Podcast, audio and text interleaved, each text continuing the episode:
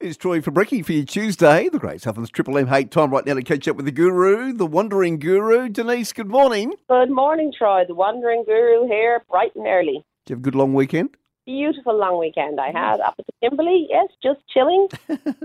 Any rain up there? No, no, no, rain. because it's all here, so yeah. Yeah, we spent it down. finally cooled down. So yes, it's coming to the very nice part of the season. Now, I believe we're speaking some form of habits today. Is that what we're speaking We about? are. Yeah. And what's our topic? Why is it hard to form new habits or break bad ones? That's right, Troy. so if anyone's listening to this, it is hard to form new habits, and people say you have to do them for I think it's 30 days, 60 days, and that's one way of looking at it. But it is hard because we do tend to go, I know what I should do. Why can't I form a habit?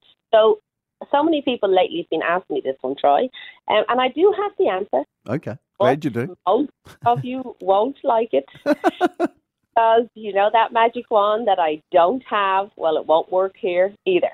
So it's all about the subconscious, and I see the subconscious as a database Okay. for everything that's ever happened to me memories, good, bad, emotions or feelings, and events, etc., etc. But if you know me, I have to picture things in a funny way, try to understand them. So I am a bit like Ally McBeal. I picture all these little funny things. So I see the subconscious as a bunch of minions, little yellow minions, which we all know is what they are. Yeah. Hundreds of them. And I think there's one for every emotion or memory or event that ever happened in our life. So that's where all the voices come from, I believe. And I should mention here that they do not like change. So where am I going with this?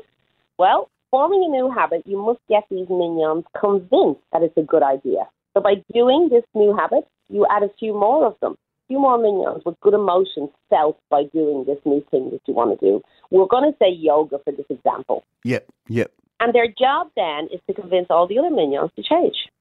Very hard, as they think they know best. And they'll say things like, which we hear coming inside us Come on, we know what you're like. You'll go to two classes and you'll quit like always. Sound familiar? yep. It does. How do you do this, I hear you ask? Well, this is the time to get the pens ready if you can, or put it on record, Troy. As there are seven steps that have to happen to win over these minions to form the new habit. Are we ready? Yep. One, you've got to change your self talk. An example of this is you'd normally say, maybe, "Oh, I quit so easy. You change it to, I can and I will do this. And that's an example. Very important to change your language, even internally. Change your language when you're talking to others about it. Maybe change from, I don't think I'll keep this up, to, I don't give up anymore. I've got this. Very different.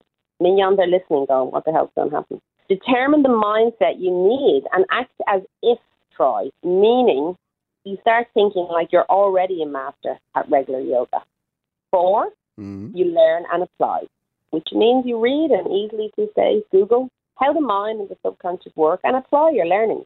There's plenty of work on this and plenty of Googling about it. So it's easy, it's at our fingertips at the moment. Instead of stop, you know, doing the Facebook, start Googling what you need to change. Five, surround yourself with people that match your new mindset. Very important. Mm. People who are already doing what you want to do successfully and ask them how. Six, we're nearly there. Create new habits that support this mindset change.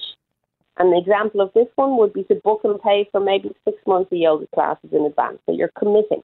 Write down how you feel after and during your yoga class and write down the positive changes that yoga in this case is bringing to your life.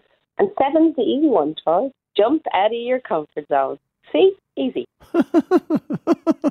So for more help, I do say to people, reach out. If it's a life coach, great, Yep. but it, out to anyone, as this is one of the many things I do help people with. Um, and also, I've become an accountability buddy.